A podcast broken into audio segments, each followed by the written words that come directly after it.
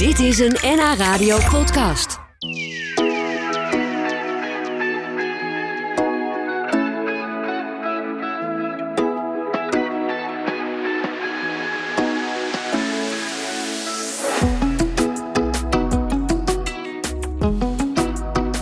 Ja, wie is er niet opgegroeid met de boeken van Roald Dahl?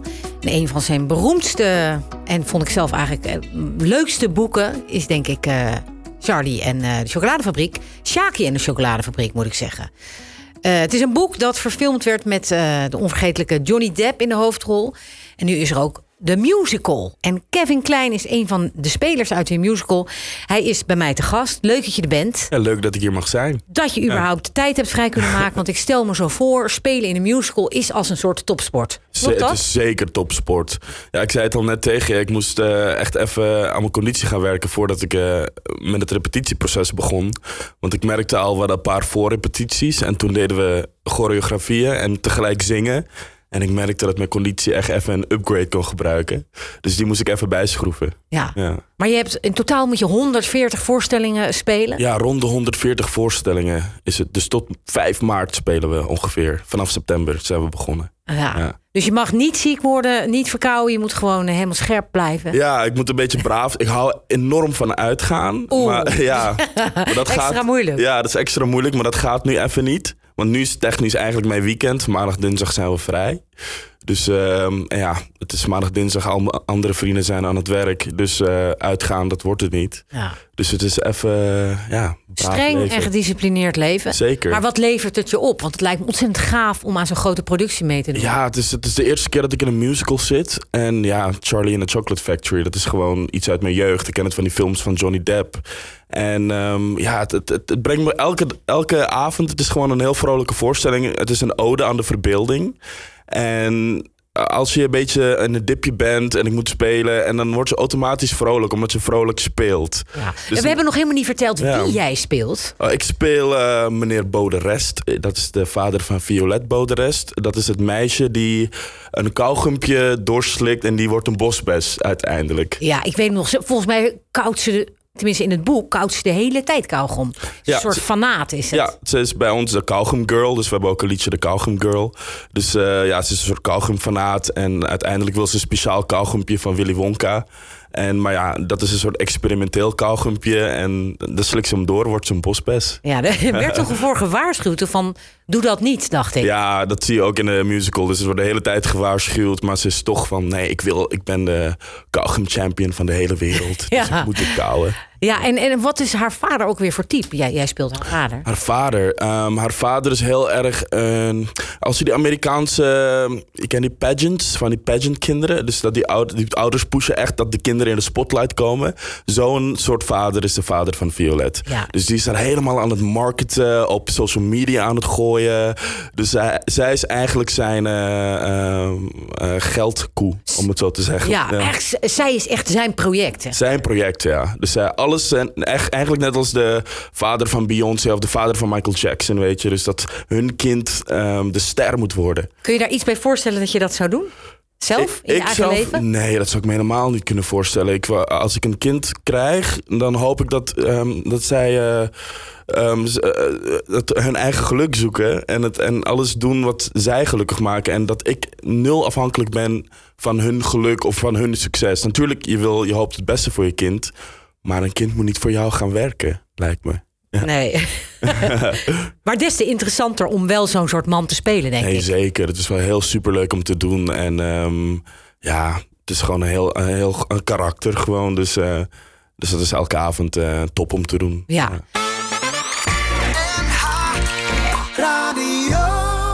Nou, hij vertrok op zijn negentiende uit Suriname om zijn droom na te jagen, namelijk acteur worden. En met succes. Hij speelt in de musical Charlie and the Chocolate Factory en hij heeft nog veel meer gave dingen gedaan. Ik heb het over Kevin Klein. En om te beginnen luisteren we even naar een stukje uit die musical. Er was nooit, ergens ooit, iets wat tippen kan aan je verbeelding. Als je wilt, kun je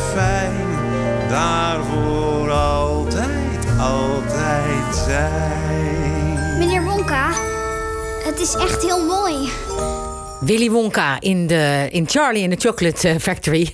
Had je dus als kind al de droom om, uh, om te gaan spelen? Nou, het grappige is, als kind had ik altijd uh, grote droom om piloot te worden. Oh, dat is Dus heel tot- anders. Ja, dus tot mijn zestiende wou ik heel graag piloot worden. Maar ehm, ja, de opleiding is gewoon heel duur. Het kost een ton en je krijgt geen financiering.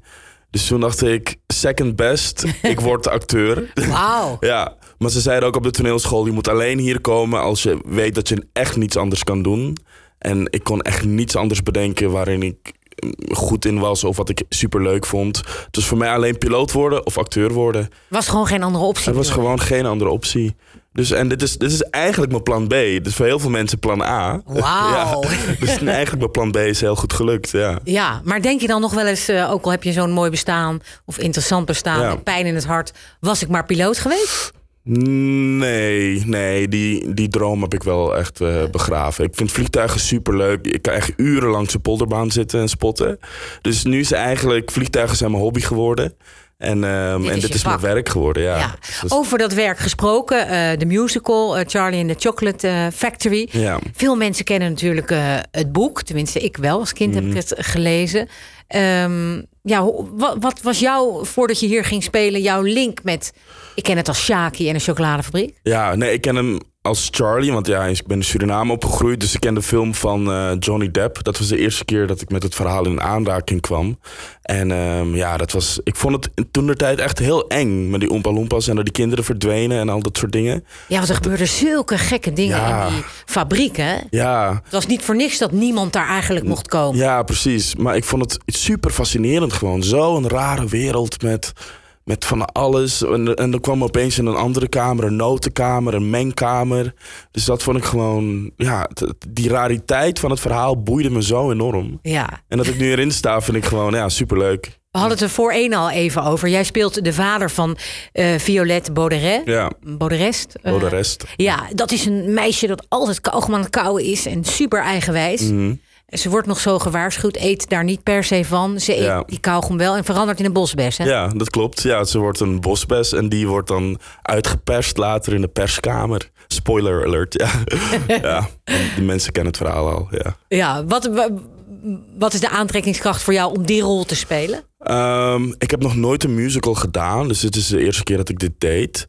Dus toen de regisseur me vroeg om op een werksessie te komen en uiteindelijk me de rol aan, aan, eh, aan, aanbood, aanga- aan- gaf, toen, ehm, ja, ik dacht, als ik ooit, een, als ik maar één keer een musical in mijn leven doe, dan is dit echt de musical om te doen. Waarom? Omdat het, ja, omdat, ja, wat ik net zei, dat het me als kind zo boeide, die rariteit eh, van het verhaal. En, ehm, en, die, en dat het een ode is aan de verbeelding. Dat vind ik gewoon, dat vind ik er super mooi aan. En eh, het liedje Pure Imagination is een van mijn favoriete liedjes. Dus ik heb heel veel jazzversies daarvan geluisterd. Dus dat ik hem nu elke avond mag zingen, vind ik gewoon eh, te gek. Ja. Ja, we gaan nog even, ik zit ondertussen even te zoeken. We gaan nog even een stukje luisteren uit, eh, uit de musical. Toppie top. Hier heb ik dus de afgelopen 17 en een half jaar aan gewerkt. Die, die suikerbomen daarachter, die, die groeien dus echt steeds groter, hè? Ja, en die chocoladekikkers, die, die springen dus echt. En in de winters sneeuwt het hier poedersuiker, jongens. Als je, die, als je die koe melkt, dan krijg je dus milkshake. Chocoladesmaak. Een hele wereld gemaakt van snoep. En jullie zijn de allereerste die het zien. Ja, Willy Wonka, daar draait het eh, ook eh, allemaal eh, Ja. om. Ehm, je, je zei al, ik heb nog nooit een musical gedaan. Ja. En dat is wel iets heel heftigs om te doen, omdat het bijna iedere dag is. Ja, En meer dan 100 voorstellingen. ja. Moet je dan van tevoren trainen om dat überhaupt te kunnen? Nou ja, ik, ik moest echt mijn conditie even opschroeven. Dus ik heb heel veel zanglessen genomen. Ehm, ik ben gaan kickboksen bij een bokschool bij mij om de hoek. En ehm, ja, want ik merkte, we hadden een paar workshopdagen. En toen gingen we choreografie doen en, en tegelijkertijd zingen. En ik merkte, ik zag gewoon zwart voor mijn ogen. Gewoon, ik, ik trok het gewoon niet, mijn longcapaciteit. Dus toen dacht ik, oh ja, Kev, je moet echt even je conditie gaan opschroeven. Dus, eh, dus ja, kickboksen, zanglessen. Eh, stoppen met roken, dat moest ik ook echt doen. Is dat gelukt? Ehm, ja, het lukt. Het lukt. Ja, nee, ik rook veel minder. Maar ja, het lukt wel. Het lukt wel. Het lukt. Ik ben gestopt. Dus oktober heb ik gedaan. Dus nu ben ik een paar weken gestopt. Ja.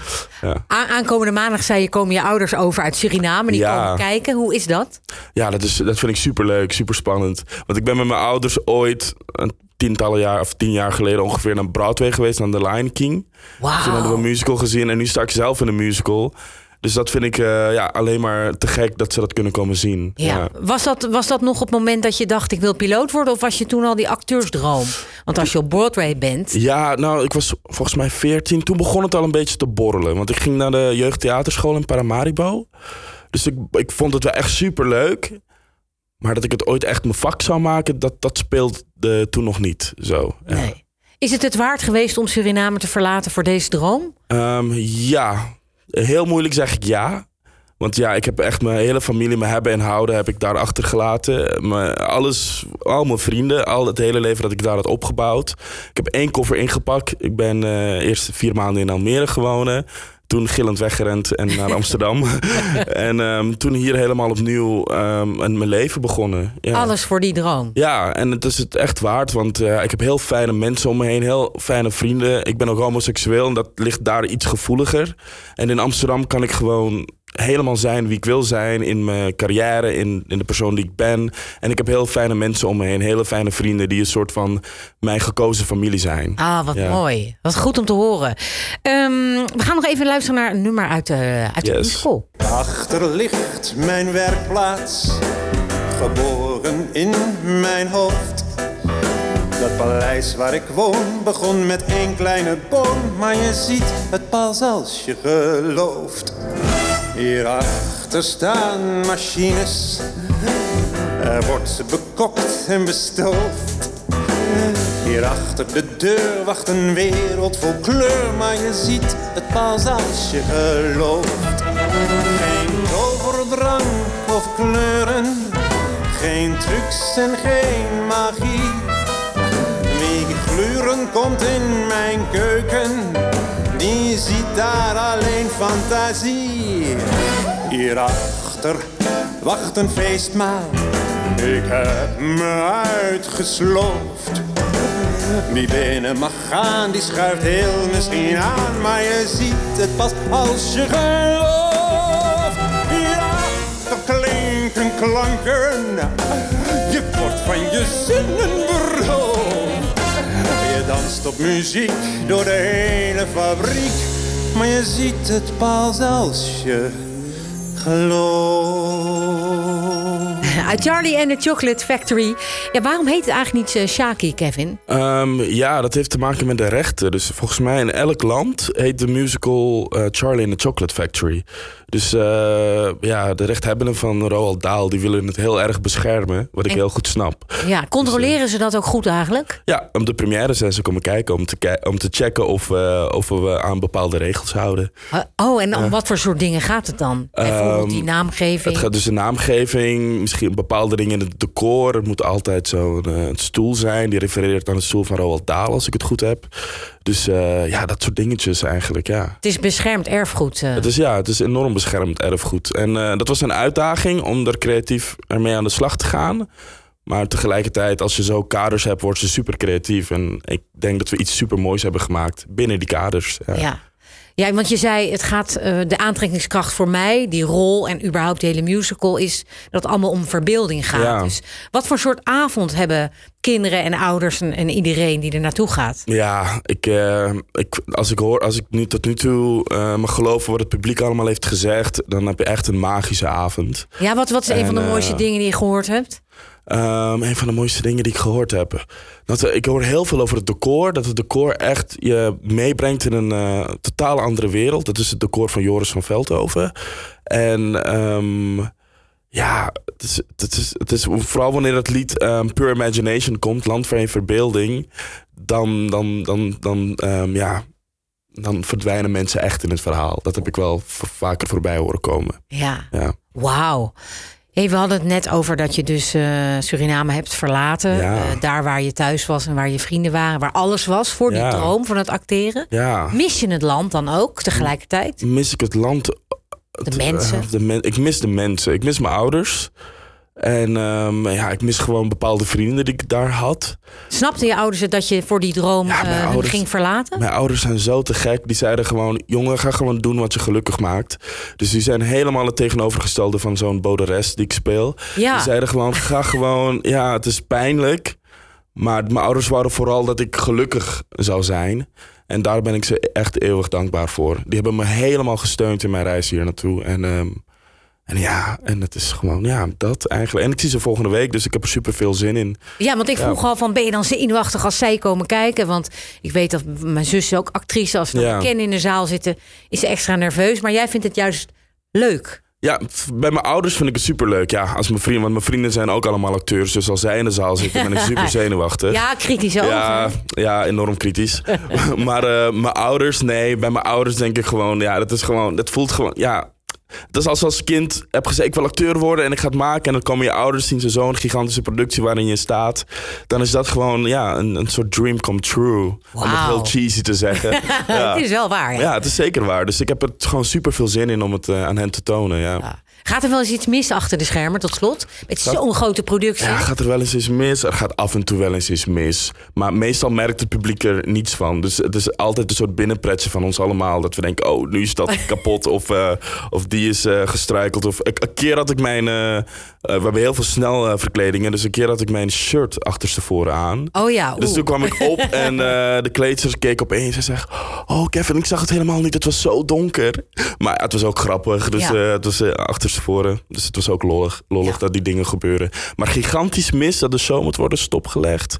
Niet echt. Nee. Want hoe, en hoe, hoe snel moet je je dan verkleden? Echt in luttele minuten, seconden? Nou zodra ik af ben als meneer Boderest, word ik een Oompa Loompa. En dat is volgens mij een ver- snelverkleding van drie à vier minuten. Ja. Moet ik schmink op, heel kostuum, heel snel. Werken drie, drie eh, me- meiden van de Capigrim die eh, maken mij op. En ehm, ja, als op mijn Instagram, dan zie je zo'n video waar die snelverkleding gebeurt. Dus dat is echt, eh, ja, dat is echt. En dan moet ik snel rennen weer naar het volgende lied. En dan kom ik altijd net op tijd op wanneer het liedje instart. Dat is gewoon echt een soort militaire operatie... hoe je van Ja. die vader van Violet verandert in een Oompa in een Oompa ja, ja. Nee, dat is echt, ja.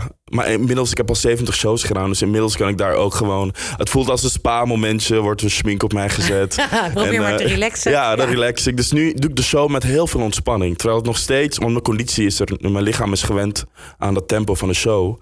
Dus, eh, ja, dus nu is het wel heel ontspannen. Maar in den beginnen, dan zweette ik echt als een eh, waterval. Ja. Ja, dat snap ik. Dus in zo'n 140 voorstelling ga je al, door allerlei fases heen eigenlijk. Ja, ja, dus soms, ja, want we doen soms ook twee shows op een dag. Dat zijn echt de zwaarste dagen, de zaterdagen. En ehm, soms heb je echt even dat je denkt, ach, moeten we weer even ehm, die show nog een keer opnieuw doen? Maar achteraf, ja, ik word er gewoon vrolijk van. Ja. Ja. Fijn om te horen en geweldig eh, dat je het doet. Nou, mensen kunnen dus nog een mailtje of, eh, of een appje sturen als je eh, ja, graag dat vrijkaartje zou willen. lunchroom.namedia.nl En kijk sowieso even op de speellijst eh, voor de kaartjes die er nog zijn. Voor Charlie en de Chocolate Factory. Ik kom zeker eh, naar je kijken en ik Leuk. wens je super veel geluk. Nou, dankjewel. Ja. ja. Ook aankomende maandag met je ouders. Ja, dat wordt leuk. Ja, Maak er iets moois van. ga ik zeker doen. Toi, toi, toi zeggen we dan. Dankjewel. Dankjewel. Dit was een NH Radio podcast. Voor meer, ga naar nhradio.nl. Radio.